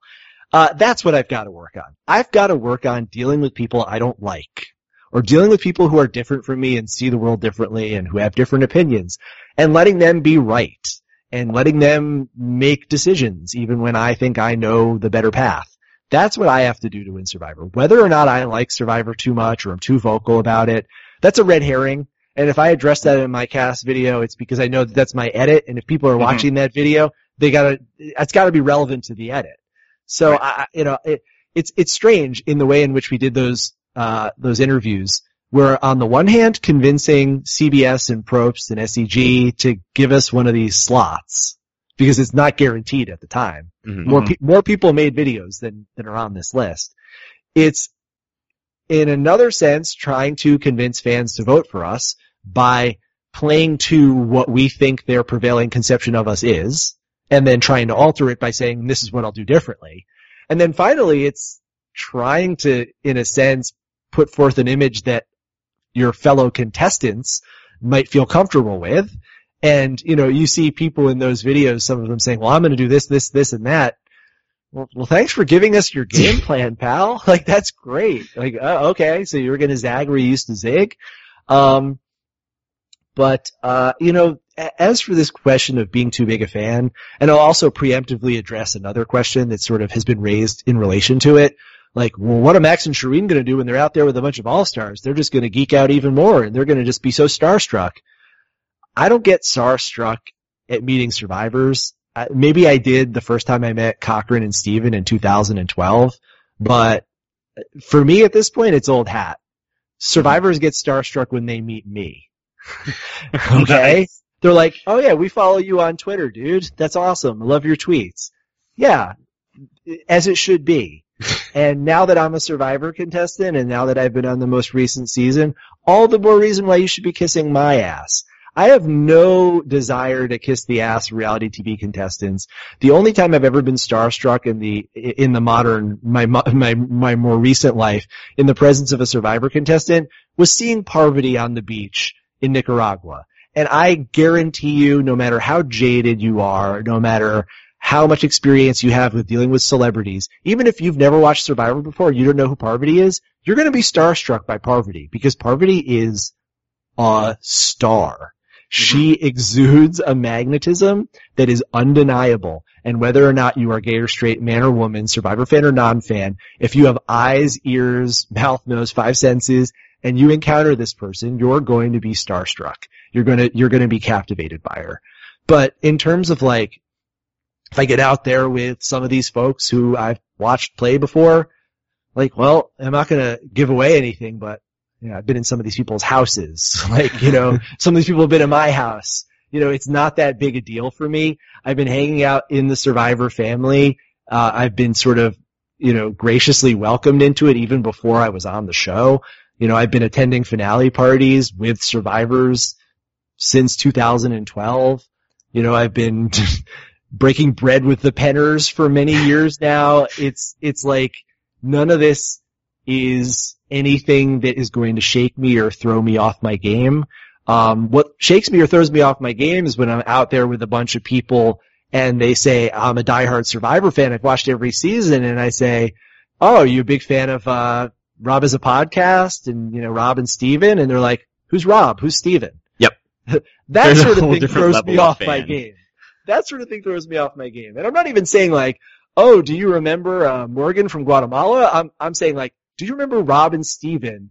Two of the most iconic characters in their seasons, if not in the entire show's history, who have massive secondary media profiles dedicated to the commentary they offer on what's ostensibly your favorite show that you self-identify as a major fan of. Right. Yeah, and that shouldn't be an issue because I think every single one of them will be talking to Rob in the next few days. So you're good there. And I think they all will know who Stephen is too. Yes, they might. If they don't, they might have a chance at meeting him. Uh, Yeah. Actually, my follow-up question was just, yeah, you talked about how it was difficult dealing with these people 24-7. Is that something you think you can do more easily, or is that just always going to be a struggle for you? Uh, it depends. Um, you know, looking at this list of people, I don't know all of them. I know some of them. I, you know, I've obviously watched all of their seasons, but I see some people in there who I can imagine not only, uh, playing with and, and enjoying playing with, but just whose company that I, that I know I either do enjoy or would enjoy. And that really makes a difference. You know, it, it ultimately backfired on me, but having Shirin out there was great for my sanity. Having someone who I liked, I genuinely liked, and Tyler as well. You know, I, I by the end of, of my time uh, on White Collar, excuse me, I was quite affectionate toward Joaquin too. He is a sweetheart and one of the most fun people to hang out with that you'll ever encounter. Um, that said, it, it's more a challenge going into this season knowing that I might have to vote out someone who I genuinely like than it is going into this season and worrying about are these people going to get on my nerves? You know, there are people who I'm going to be out there with, obvious examples, but also examples that aren't so obvious, people who I consider to be friends. And I know that whatever sort of psychological trauma people experience playing Survivor in a newbie season is nothing compared to the wounds that one can incur when playing returning player Survivor. I mean, look at the, the, the, fr- the, the, the kind of lines that were drawn in the wine and cheese alliance when Francesca oh. know. tweeted out first. We, those bitter, brutal Twitter wars that took place back then and the sort of lasting repercussions of those wars, uh, uh, th- those sent shockwaves through the entire Survivor community. And I don't doubt that similar things will happen this time because A, people are friends. Pre-existing relationships are there. You know, you can do those weird sorts of six degrees and you can be like, well, Brad's Monica's husband and Monica played with Sabrina and Sabrina is friends with, and she lives in New York and she's wine and cheese. And, you know, Eliza's wine and cheese and Eliza played with, you know, you could trace out all these relationships. People are going to have pre-existing, um, rapport with one another. They're going to have relationships. They're going to know each other. And then they're all playing super hard. I mean, I'm hoping there are no people in this pool who are just content to make like fifth place money. like, hopefully we're all going out for the right reason. We're not going out to get invited to play again. Third, third chances season. I don't think that's going to happen. We're going out to win a million dollars. And that means I might have to vote out someone who I've already said in this podcast that I love. Well, I hope you will sell out anyone and everyone necessary for a stack of greenbacks, Of course. just as Boston Mhm. Rob once did. exactly. And really, the, the best chance to come back would probably be winning the whole thing at this point, right? Uh, you, you coming back for a third time? Yes. Oh, come on, please. I mean, No one should play Survivor three times, let alone four. well, don't tell that to Andy, the Boston Rob fan here. Uh, Uh, you know, you talked about friendships outside the game, and I saw that Jenna Marbles endorsed Spencer and Kass, but not you. Well, were you hurt by that? That I, I could have sworn that you and J Marb were tight. I thought all that time we spent in Nicaragua together that that would have meant something. I, I, I was just as hurt as you were. I was hurt for you. God damn it, I didn't even know. This Oh is no. This is thanks taking for a turn. ruining my night. Oh Well, no, I'm, I'm, I'm the one breaking this news to you? Yeah. I feel so bad. I'm Well, sorry. Survivor I do Blindside. have support on YouTube. It's not Jenna Marbles, but I actually got hooked up with some guys who are huge Survivor fans who've got a great YouTube channel called Man TV. Uh, Adam, Nick, and Nolan. They are, uh, Adam in particular is a diehard Survivor fan, plays orgs, POSer. He is out and amongst the community, but he is also, uh, on this YouTube channel that has like 175,000 subscribers. So a couple days ago, we shot a video together where I put them through the paces of a Survivor challenge and they have been asking their fan base to vote for me, and I've seen this tremendous bump of uh, teenage girls who probably have no idea who I am, little what Survivor is, who have been sending in screen caps of voting for me because they are in love with these three cute young YouTube sensation guys who have been so kind as to get behind my campaign. So, you know, at this point, I'll take a vote wherever I can get it. I mean, this is like, this is like the definition of being a whore. You know I mean? Like, I mean, the, the, the, the things that, I- the, the, the, the lows that I have sunk to in the interest of getting a single vote in this thing, I can't take for granted a single vote. I had an edit that did not recommend me for coming back to play Survivor. I've already established that. But I can win votes by proving to people, A, that I do have a game, and B, that you want to see someone out there who plays hard, who is a fan, who cares about the game, who respects the game, who wants to give it its due. And, you know, I, I, think I can win people over by doing stuff like this, by getting a chance to finally talk about my experience, about why I was out there, what I did, why I want to come back, and letting people know I'm more than just Survivor Rain Man or, you know, Drew Christie PhD. I will lobby Jenna Marbles very hard in, on your behalf. Thank you. Jenna, if you're listening to this, and I know you listen to this. Yes, she's a big Let's- fan. let's be let's be square here. You want this little hairless version of Max, or do you want the full, mature, adult, confident, patient, generous, Gentle gifted, lover. gifted, patient? Did I say patient? Hairy, manly, masculine version. You you've you've had boys before but you've never had a man. Wow. Okay, so all you shippers out there, Jenna Marbles. Jenna Marble shippers. Jenna There Marbles you go. shippers. Uh, He and shipped with Kass. oh, is, is she the next target for the shipping crowd? I don't know. I mean, wouldn't that be fun? Sure, why not? Everything involving Kass is a little bit fun. Pretty true. Uh, llama, llama noises got shouted out in at least two different videos. Really? I, Varner, and then there was one other one, and I can't remember who it was off the top of my head. It might have been Do you Kass's Jeff first. Varner hired someone from RHAP to tell him what to say. no, I feel like he's been lurking on the internet for the past 15 years waiting for his shot. I'm just going to come out me and say it. I love Jeff Varner, and maybe I just put a big target on, on my back, or on my back and Jeff's back. Ship me and Jeff Varner. I love that guy. Oh, I'm yeah, so no. excited. No, I mean, I don't know how you guys feel about this list overall, and I'm sure that, you know, being Survivor fans and being members of communities like Reddit, we're prone to grumble, right? Oh, this sucks. Why, this, why was Dave Ball on there? I wanted Greg Buis. I didn't want this. Anyone but Max. Max should give up a spot. Um, I look at this as like, this is deep cut. Like, these are people who, this is a list that's created for the most part for fans, right? I mean, there was, there's a little too heavy of a recency bias in there, but at the same What's wrong time. with recency bias? Yeah, I mean, I'm hey, just gonna say, what you guys think, what you last saw must be obvious. Yeah. Yeah. Um, I mean, who are you guys most excited about? Present company, present season company excluded. Yeah, I was going to say there, there's obviously two very clear ones for me. Um, I think the best, uh, you know, it, it's kind of a toss up for me. I like Shane, uh, Savage, Wigglesworth just because, I mean, how can you not get nostalgic seeing Kelly Wigglesworth again 15 years later? Uh, those would probably be near the top of my list. What about you, Andy? Uh, my list mostly consists of people who will agree to be on this podcast. So, uh, but no, I'm with you. I'm, I, I've, I've always, I was entertained by Jeff Varner in Australia, and it felt like that was one of the bigger losses that he went home with a terrible rule, which they later refined to a perfect rule with involving purple rocks. But um, so yeah, Varner. Uh, I I'm interested in seeing PG. I um.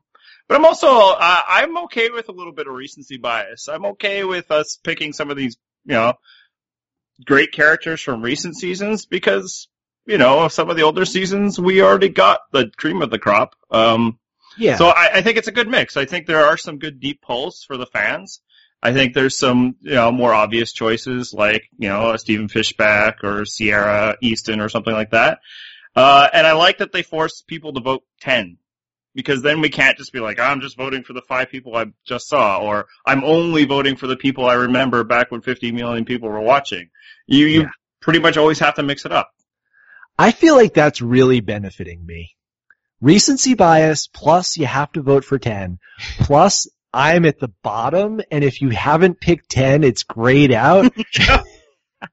And and I know cuz I do it myself. Sometimes I'm voting and I'm like shit, I got to pick another person? Like who the I don't I don't know, like pick that one. Whatever. I just want to click vote next so I can vote for myself again. Um so I feel like there's that I hope there are lazy voters who are just going to say well, I've got my eight who I like, and there are those two dirty 30 guys at the bottom. I recognize them. Vote for them. Sure, why not? They were on my TV last week. Let's pick them. Eh, or six weeks ago. Well. oh, don't make me sad again. You're still in the group shot of the opening credits of the white collar, right? I don't know. I don't really pay attention there. Yeah, I am. That's, uh, so yeah, I I actually am on TV. Yeah, look at that. Ex- So, uh, as a fan, um, who would Who, you me? have liked to have? Yes, for instance, I, I talk to John all the time, or talk at John sometimes. Um, who, who didn't make the list uh, that you would have liked to have seen? Well, obviously everyone's response at first was, where's Greg Buis? Uh, yes. and, and I- I didn't think for a second that Greg Buis was actually in serious contention. Not that Greg Buis isn't the, the, the holy grail of every Survivor fan's, you know, at the top of our, all of our wish lists. to be fair, he's right up, he's, he's tied because Colleen's there too. I guess yes. Colleen, if Colleen still exists, who knows? Yes. Colleen Yeah. could She's just Moby be- Dick at this point. She vanished into the ether somewhere, but were she still out there somewhere, they would want her back. Um, so I don't think Greg has any interest in coming back. I think he would have come back already. Um, I know for a fact that Greg is beloved and that they would do anything, anything to have him back. I have no doubt about that. So I think the ball is in Greg's court and I think Greg's court is chained up and shut down and I think he's moved on a long time ago. Um, that said, I don't want to speak for him. I have no expertise. I haven't seen Greg since before he was on Survivor. Um, you know, we graduated and we went separate ways and didn't stay in touch. So who knows? Uh, I do know that he's the sort of guy who creates his own path and is not one to probably look back with nostalgia and think about trying to recapture old glory. Um, in terms of people who I would have liked to see on this list, oh God, um, you know, there are a lot of people who I'm really pleased are on this list, but I don't really want to talk about people who are on the list too much because I might be playing Survivor with some of them. Exactly. Uh, people who aren't on the list. Uh, let me just at least try to come up with, uh, a few folks who I would really like to see. Uh, you know, I, I, I'm I'm clamoring for that Bob Dog Bruce Kanegai Yes. season. You know, uh, Bob's versus Bruce's or, or whatever. Or, you know, I'm looking for a tribe made up of all people who were removed for the game for the reason of bowel obstructions. So Jerry from Tocantins, Colton, uh, uh, Bruce, other people who just, you know, who could, as Shirin says, you won't poop if you don't try. and these are people who tried but couldn't poop still. So I, I mean, like, I don't know. Um, you know, Cowboy would be amazing. People probably uh, speculate a lot about how fun it would be to see him come back. Shambo obviously is the top of everyone's list, but we know that that's very unlikely. Um, Dave Ball, I mean, how many people's dreams were crushed when Dave Ball at his very revealing AMA said, I don't think it's ever going to happen again because I didn't play ball with production. That was And an I- amazing AMA, by the way. And I, every time I, I talked about this the other day with somebody in another podcast and I can't not say Dave Ball didn't play ball with production. I guess it's because his game isn't ball, it's making love. But, uh, he made love with production. And, and I mean like who wouldn't, who's a, who amongst the diehard Survivor fan community, people who know who Stephen Fishbach is, wouldn't go completely bonkers to see Dave Ball have a season not only where he gets to come back, but where Russell isn't there. In any other season, Dave Ball is the star of, uh, if not the star, he is the, the, the second lead. He is ama- especially going as deep as he went. He is a major force within that season. So, you know, that's, that's somewhere where we all were shortchanged. Um, I'm trying to think. Who else? Who else? You know, I've always Anybody been from. Guatemala? Brian Corridan. Yes. Brian Corridan deserves a second shot. Brian Corridan is a great guy. Uh, Brian Corridan is in the same sort of, I think, casting mold as a Fishbach and uh, Spencer and uh, me, and unfortunately, three Ivy League or UC educated, mouthy white males is enough for one season. Um, uh, yeah, but yeah, the, the, there was talk about would Cindy be one of the people under consideration? I think. Um, or, or was that me just having a, a fantasy? No, I, I think. Uh, well, I don't think she was ever on the official leaked list or the unofficial leaked list.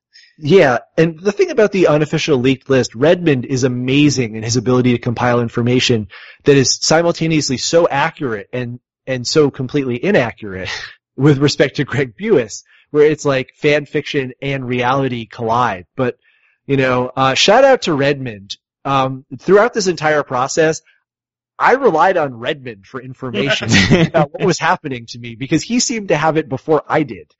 Um, and, and Redmond is a good spoiler. Redmond is, Redmond knew, he knew everything from a very early point and was smart enough and kind enough and benevolent enough to not release the name of the season 30 people. And I really respect and appreciate that. Redmond is somebody who only deals in cast spoilers and he does so in a way that's respectful of not only the players but also the game itself. So obviously we've been following you on Twitter since well before you even were on Survivor, but I, I think even we were late to the game, you know, after we started our Twitter account. So tell us how you got involved in the Survivor community, because you were already clearly a part of it when we joined it. I have been tweeting about Survivor for almost as long as I've had Twitter. I think I joined Twitter in 2007, and at first I didn't really know what to do with it, but shortly thereafter I realized that a fun thing to do was to comment on the show while I was watching it.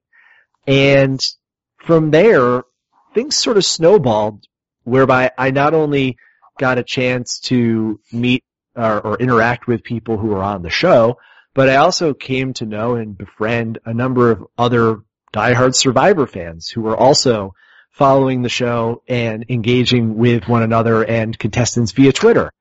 Uh, so probably around the time I started teaching my class, maybe a little earlier, a sort of core group of fans started coming together that I was interacting with.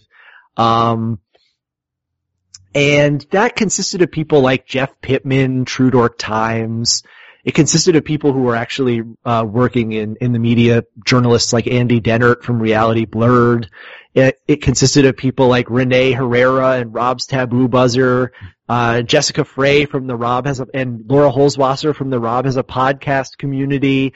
Some of the previously on Survivor people, when they heard about my class, they invited me to join. So David Healy, Carl Hageman, and uh, Big Mike Albright, Russ Bartlett, those folks. Um, and then there were people who were blogging, Sarah Freeman, uh, who was doing great work and now uh, is doing it at uh, at Rob as a website. Andy Baker, he of the tinfoil buff. Um, Lisa Ferreira, mom of Kai of Lego Recap, Hold Up Bro fame. Um, so many people who sort of shared this enthusiasm for Survivor. Uh, Colin Stone and Dom from the Dom and Colin podcast. Even people from other reality shows like Ian Terry from Big Brother. And I kind of formed this group of, of really good friends who became a big part of my life. Of course, we all lived in different cities and we rarely got a chance to see each other. But when I moved out to Los Angeles in 2012, or excuse me, 2013, one of the first things I did after getting here was to throw a big party for the Survivor Caramoan finale. And that's when I met many of these people for the first time. And from that point on, just started having these, these relationships with sur- other Survivor fans that took place online, but that also extended into real life.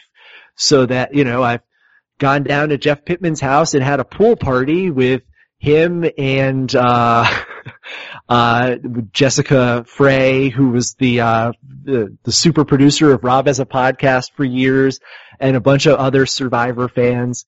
And it's been the coolest thing. It's been this great, uh, you know, before there was the Dirty 30, there was this group of fans that I felt really connected to and who shared my love for Survivor and who I love to share my experiences with.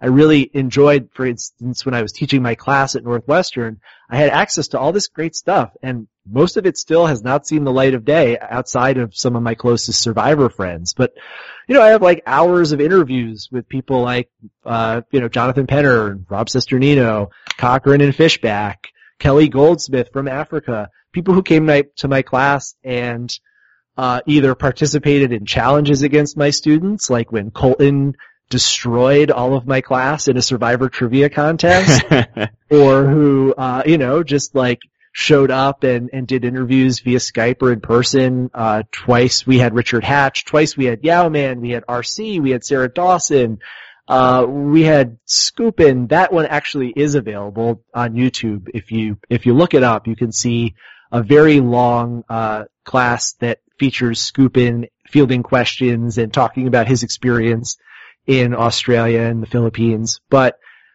for me, the greatest thing about first teaching the class and now being on the show has been to share my experiences with other people who love Survivor as much as me. And, you know, that's fans like the people who I named before. It's fans like you guys. It's fans like Shirin and Mike Holloway and Tyler.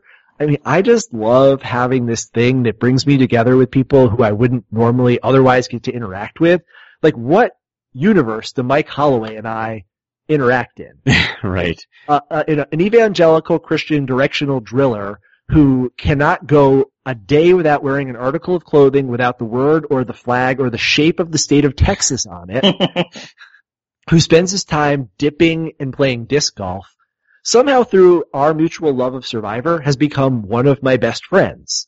Didn't even get a chance to play with him for a day, but somehow the fact that he loves this show as much as me and it means as much to him as it does to me has brought us together. And that's something magical. That's something exciting. And that's something that this season 31 second chances thing is really making even more exciting.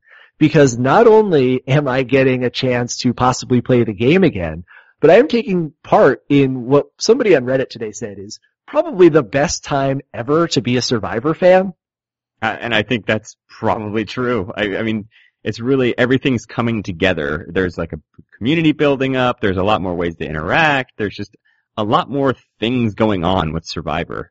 Between Which, all of the amazing podcasts, obviously RHAP being the trailblazer and mm-hmm. being the sort of like beacon that has brought together this community in a really coherent way. But then the astounding quality of the other smaller podcasts that exist, including the one that I am currently appearing on, but like you can go through your week doing nothing but listening to Survivor podcasts, watching the show, reading amazing recaps that analyze things from strategic elements, character development elements, from the from the standpoint of race relations or gender relations. You can see a recap that's done entirely in Lego minifigs.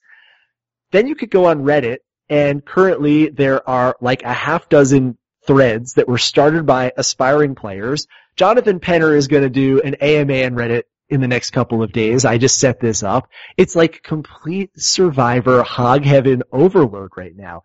We're mm-hmm. still in the middle of a season. We're going through the hoopla of the casting process for season 31. And for the first time in the show's history, fans can watch the casting process in real time.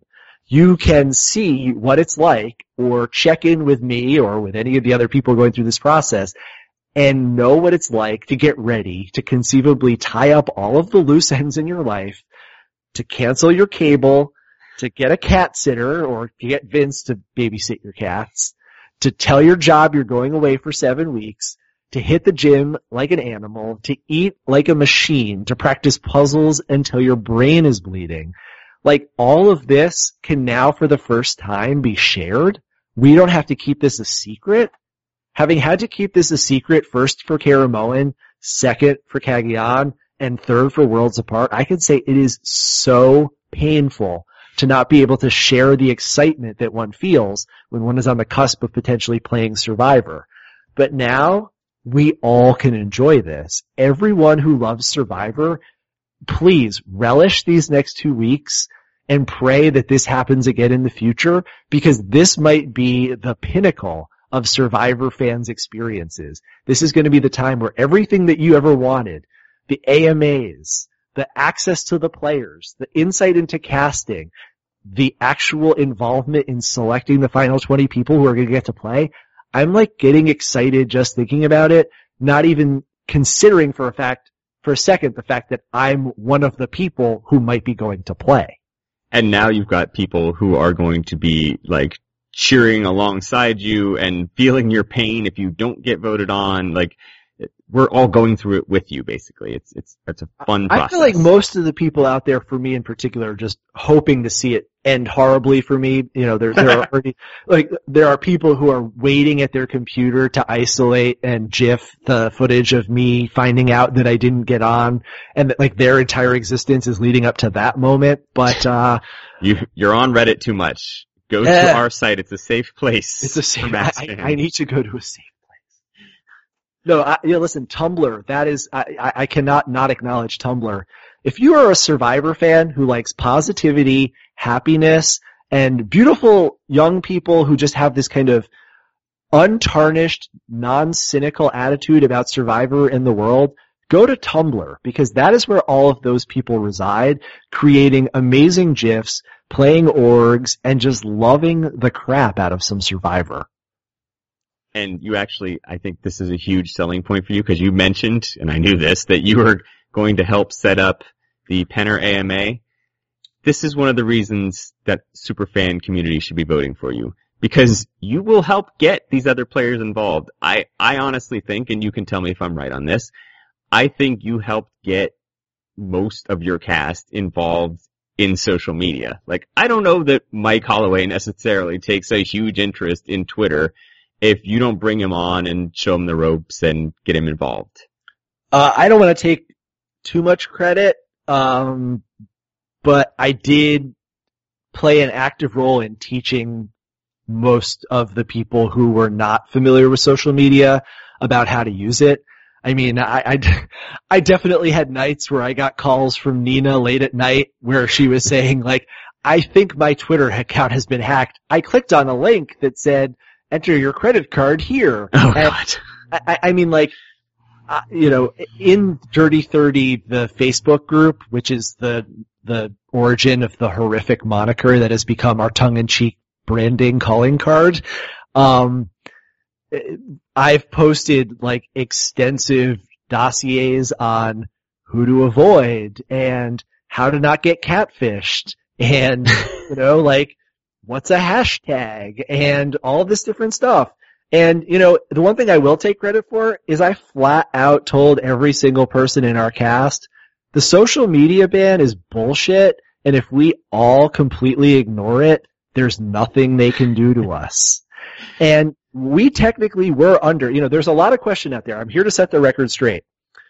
Our contract stipulated we were not allowed to even acknowledge that we were on Survivor on social media. Do you think for a second that it would have been possible for me to adhere to that? That is the most counterintuitive strategy. Why would you want people to not get excited about your television show? Well, I'll tell you, the, the main reason, as far as I understand it, is that there is still a population of subliterate cretins who watch Survivor and think it's happening in real time. Oh god. Now, But they're not going to be on social media anyway, so who cares? They don't understand the internet. granted, those people, if they, you know, hap- and your, to your point, they probably don't, but if they happen to stumble across an exit interview the next day, wouldn't it be surprising to find out that, you know, wow, Tyler looked really skinny when he came out of the game, but today he looks really healthy and robust once again. Oh, I, I wonder how, a lot yesterday. in the, yeah, in the flight back from Nicaragua, he must have really pounded on some carbs and some, put some protein in. Um, I, I don't know. It, it, it's the most backwards, counterintuitive, nose despite the face, baby with the bathwater, insert your uh, cliche of choice here strategy. And, uh, you know, if I want to say that I was successful in anything in this round of Survivor, it was proving to the world that we can be on Survivor, uh, we could be on Survivor, then we could go on social media and not spoil the season. Yeah, and I think uh, for me as a fan, and it felt like this in Cagayan too, like, it's fun to watch the interactions between various survivor players that you're rooting for, or, or rooting against in some cases. And, like, just, I remember in the beginning of Cagayan, before, I think, maybe even like the second episode had aired, already Kass and Tony and Spencer were just going at it constantly, and I'm thinking, ah, this is bullshit. This is fake. They're they're trying to throw us off something, and and wild conspiracy theories start floating, and then you know you get to the end of the season, you realize it didn't matter. It was just entertaining the whole time, and that's all I want from this show. Yeah. I mean, Survivor is a little like pro wrestling when it's done well, whereby the rivalries are bitter and hard fought in the ring, but then, you know, afterwards Honky Tonk Man and Hulk Hogan go out for a, bar, uh, go out to a bar and, and, and share a beer and, and, you know, like kick back and, and they're friends, you know, because they left it in the ring. Um, the worst Survivor seasons are, I, I have a theory, are the ones in which there is this kind of bitter venom that seeps back into the show and influences our interpretation of what we're seeing on the screen when people are, uh, you know, violently attacking each other uh, on social media. And the fact that the Dirty 30, uh, like or despise the moniker has managed to be active on social media in the midst of a season that has featured so much negativity and near kind of violent abuse, uh, it's indicative of an attitude that I don't think we've seen a lot of before, and it's the attitude of putting the game before our own egos. Now, granted, not all 18 of us have managed to do that, and some of us have been traumatized so much by our experiences out there that we shouldn't be expected to sit by quietly as these things go on. But for the most part, we've seen this tremendous unified response by the group whereby we've said, let's make the emphasis be on celebrating this amazing show, this amazing game. And, and, you know, think about Mike, who's gone from zero to like 150,000, Jeff, 150,000 on Twitter. Um, you know, the degree to which he, it's almost like he has a checklist like Big Mike Albright of every survivor contestant who's ever been. I don't know if you guys know Big Mike, one of the moderators of previously on Survivor, has met somewhere in the neighborhood of 390, 400 survivors out of the total 475 or something like that and, and sort of has it as a life goal to meet and take a photo with everyone. I think Mike has the same sort of goal with respect to Twitter where like Mike has to interact with every single person and it comes out of one, Mike Holloway is a human Labrador retriever. He's the I mean, best. He, that, that's just him. Um, if Mike Holloway had been the first boot, he would still be doing this. and the fact that he's still in the game doesn't impact what he's doing one bit, one bit whatsoever. But it's the Labrador Retriever element of his personality, and it's the love of Survivor. You know, I remember before the season started, Mike said to me like, "Are we going to actually get to meet survivors?" and I said, "Mike, you're a survivor now. You're one of them." And now look at what his life is. You know, you, you see the pictures, you see the tweets, and it's like a kid getting to meet the, you know, the lineup of the sports team that he's rooted for since he was in footy pajamas. You know, for, for Mike, you know, meeting some of these people is a fulfillment of a lifelong dream. And it's amazing to see that enthusiasm that kind of love for the game that's typically reserved for super fans actually in so many of the people who are on this season. And it's been an absolute joy to watch. Yeah, I mean, truthfully, maybe if the season hasn't lived up to the hype that I myself am guilty of building up around it, can we at least concede that it's been entertaining as hell to watch the Dirty 30 on social media? Oh, definitely. Yeah. I mean, you easily have the social media crown among the recent seasons. Yeah, I actually uh, kind of almost put like, I think you guys sold us out even more than Jeff Probst did. Yeah, he hyped the season, but you guys really tricked us. It's like, wow, this must be the greatest fun season. They all love each other. It's like, and then you watch, it's like, are these the same people that were hanging out everywhere every day? Yeah, and and you know, obviously the excitement of the commencement of the season probably washed away a lot of the ill feelings that were then re-exposed by the, you know, the airing of them. Well, yeah, by, by, by seeing people not only say horrible things to your face, but then seeing the confessionals in which they reiterated how terrible they thought you were. Um, I, but at the same time, I think a lot of these people, I think that the reunion, which is two weeks away, less than two weeks away, oh my god, I can't believe it. Survivor in two weeks. Um, it, it's going to be another cause for celebration. And I'm not saying that there won't be issues, that it's not going to be a minefield when Will and Shirin and Dan all get in the same place. But, you know, I'm, Mike Holloway's coming in, into Los Angeles in a couple days, people. If you're in LA, watch out because the, the fun meter is about to go into the red. oh I, I demand another, uh, Vine or Instagram, well, I guess it was on Instagram, but another video with Mike Holloway. Oh, I, I think I watched so it much, on a loop probably 50 times. There is so much more that we shot that day. Uh, I, I, much of which can't be shown, but. No. but yeah, but that's the thing. Like, listen, Vince and I do periscopes. Mm-hmm. Um, Tyler and I did a periscope the other day. I mean, we've talked about for a long time how great it would be if we were to do Dirty 30 reads mean tweets. I mean, I actually might steal that from my campaign though. Listen, Survivor is fun. And as much as I disagreed with Jen when she said people are taking it too seriously, I listen, Jen, we're taking it seriously because we're also trying to win a million dollars. This is that's serious business. But it's fun to be on Survivor. And it's fun to watch yourself and your friends. Even after you get voted out. I have so much fun getting together with Tyler on the regular and watching him watch himself or getting together with Will and seeing Will's family and friends respond to when he's got a great confessional or when he flops down the ramp on that challenge. You know, when you have some skin in the game, it makes it so much more exciting.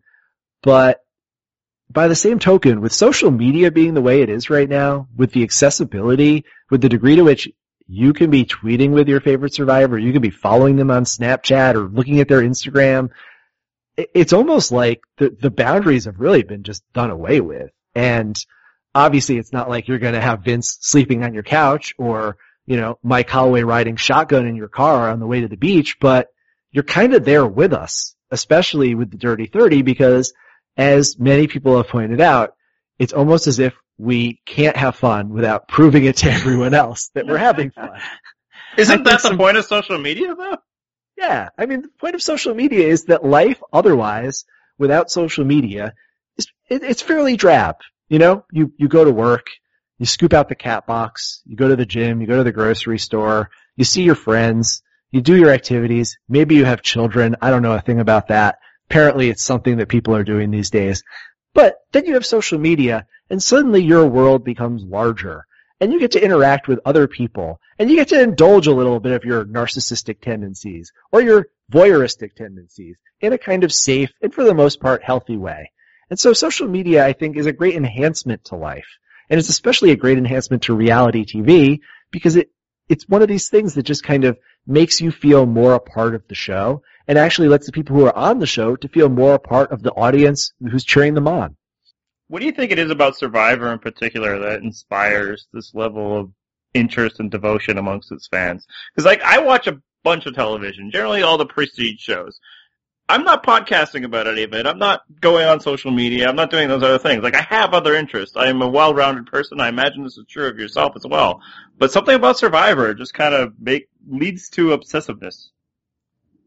Uh, you know, Survivor is a little bit like great drama.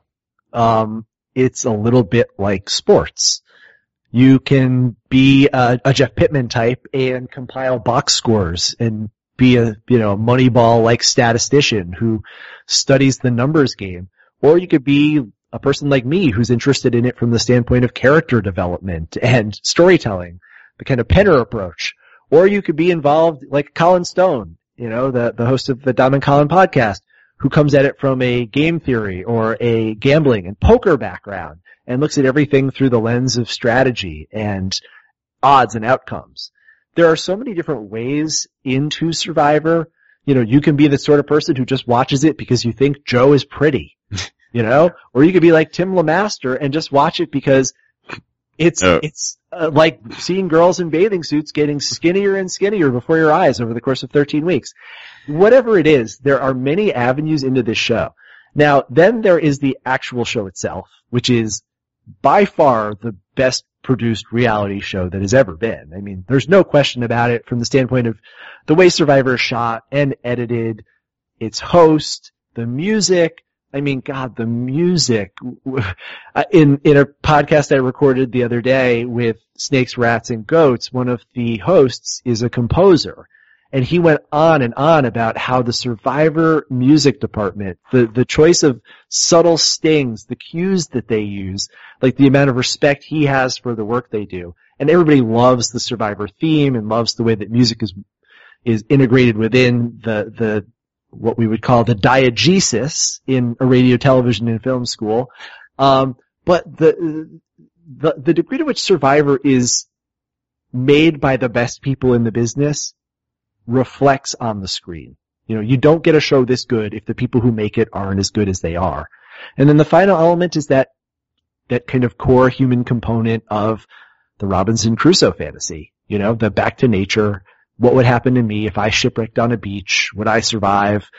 How would I get by? Would I recreate society in the image of what I left behind or would I do something different? Would, would my true self be the hero or would I be the villain? You know, who would I be in that situation? And, and anyone can get fascinated by that, by that query. Yeah, I think there's just so many different possible levels to appreciate the show. And there are certainly, as Andy and I often say, there are some people who watch it wrong, but Oh, that's okay because at least they watch it. Yeah. No, I mean, that's something that I've found, you know, to be painfully evident is that there are not only are people who watch Survivor wrong, but there are many more of them than there are who watch it right. Before we wrap up, can we just talk about one thing? This is something that I've brought up in other contexts. I don't believe I've ever talked about it on a podcast before, but it's something I'm very obsessed with. I'm sure you guys watched the program Community, right? hmm Okay, so you're familiar with the, the, the episode, the chaos theory episode with the multiple Yep. timelines. Yes. Darkest timeline. Are we in the darkest timeline, given that there is a timeline, or multiple timelines perhaps, in which Russell Hantz appears on the second season of Pirate Master, thereby sparing us his influence upon Survivor Samoa, Heroes vs. Villains, Redemption Island, the appearance of Brandon Hantz on Survivor South Pacific and Survivor Caramoan, the uttering of the phrase "the Arthur of my own fate," the short-lived A and E reality series "Flipping Hantz" or "Flipping Out" or whatever it is, all of the Twitter wars. Is there a timeline in which Russell Hantz played that other show and none of this happened? Survivor probably, maybe Survivor was canceled. Who knows? But what what happens if Russell does not come out and dominate Samoa and Heroes versus Villains the way he did? Wasn't he originally brought out by Boo? Well, yeah. I mean, so blame it on Boo. cut- yeah, we should cut back all the way to Boo. If we get rid of This is- Boo, this yeah, this never is like happens. a, a, a time traveling uh, action adventure story where you have to go into the past to weed out the source of all evil, and you th- first think it's to go back and to get uh, Pirate Master renewed, and then you realize No, it's everything having to do with Lafayette, which means if we go out and get rid of Boo, then we also got rid of Shannon Elkins and Gravedigger James. So think about all of the different branching possibilities that could take place if we were to go out with the intention of removing the Hantzes from Survivor. Mm, I almost feel like the timeline would reassert itself. So even if Russell Hantz appears on Pirate Master, they still bring him back. Like, you know, they just, they, they showed that they were willing to finally dip into, uh, the Big Brother casting pool or, uh, Amazing Race. So I, I almost think that Russell Hantz is eternal. It was always going to happen. Yeah, that would be really weird if they started bringing Pirate Master people onto Survivor. There were actually some, there was a guy on Pirate Master season one whose job designation was, um, rocket scientist slash exotic dancer. or something along those lines, but it's a great show. Maybe, Yeah. maybe time to do a Pirate Master rewatch. Pirate Master and a Kid Nation rewatch. Come on, let's go back, let's go back to some of the darker moments in the history of CBS reality. Oh, But, how long? yeah, the little girl from Kid Nation that like always told everybody to deal with it. She's got to be old enough for Survivor soon, I- right? That's Oh. where I was leading with this. Yes, Please. she's gonna be on Survivor at some Ta- point. Taylor for Survivor Yes, season there 33. And then they got to bring Christian Aoki from uh, Pirate Master. Is he still alive? Actually, I'm not sure, but uh, he's the only player I remember because he's the NFL. Come on. And the, there was a guy who looked exactly like Rupert. Well, of course there was. They, Well, they, come on. he is the pirate, right? I mean, Yeah. Oh boy, so this has really gone off the rails at this point, guys. I'm sorry. Feel free to cut out any of the last two and a half hours of this podcast. I, I, I mean, I don't even remember what we came here to talk about. We came here to talk about, yes, I am in the running for Survivor season 31.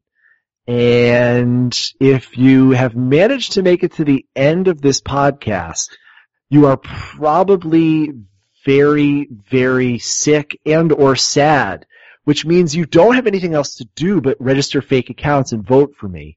So I'm really hopeful that if you are there, you've reached this point and we've broken down your last remaining psychological barriers to completely submitting yourself to our mind control tactics. And now we'll pretty much just exist as if uh, a brain connected to a hand connected to a keyboard with the rest of the body just withered away and, and essentially flushed down the toilet, transformed us into a voting machine that takes in no nutrients, that puts out no excrement, that simply lives to vote Max Dawson back onto Survivor. You truly are a wonderful cult leader, I must say. Listen, this is what scared everybody away from you. Oh sip the juice. Two and a half hours of trying not to scare off your potential uh, fellow contestants, and it was all down the drain right there. Oh boy. If you only knew, actually, side note, interesting side note, one of the things I did to prepare myself for playing Survivor the first time was read widely in the history of American cults and cult leaders. and when I, when Joaquin one day came back from a confessional and said, Who's Jim Jones? they were asking me about Max being like Jim Jones and drinking the Kool-Aid. I thought to myself, mission accomplished. Nailed it. All right. Well, we want to thank you for being on the show, and yes, uh, obviously John endorses you. Um, there's been a couple posts about that, but I also do as well because, as you said, like um, you are a part of the Survivor fan community, and I do think there is maybe some jealousy out there as you become the chosen one, but you haven't sold out yet. You still hang out with fans. You hang out with, you know, our friend uh, Emma every once in a while, who you know we apologize she couldn't be here tonight, but we just didn't invite her. So. uh No, that's the thing. Like, I, I don't think of myself as being different from uh who I was before I played, and I'm still as into hanging out with people who love Survivor, whether they're players or fans, as I ever was. And, you know, some of these parties we have are open house, and I bring out as many fans as I can find, and I, I will essentially just invite randos from the internet, including, including Emma who uh, turns out to be quite a lovely person. But um, you know, this season's pretty much over and and spoken for. I mean, who cares anymore, right? We're all on to season 31. But when season 31 comes around, uh, hopefully I'll be in it and for more than five episodes, and hopefully I'll watch episodes with some of you guys, um, whether it's in LA or in any of the other cities where the Dirty One will be congregating, we will uh, we will definitely get a chance to talk Survivor together. Sounds good, and we look forward to it. Thanks, guys. Thank you.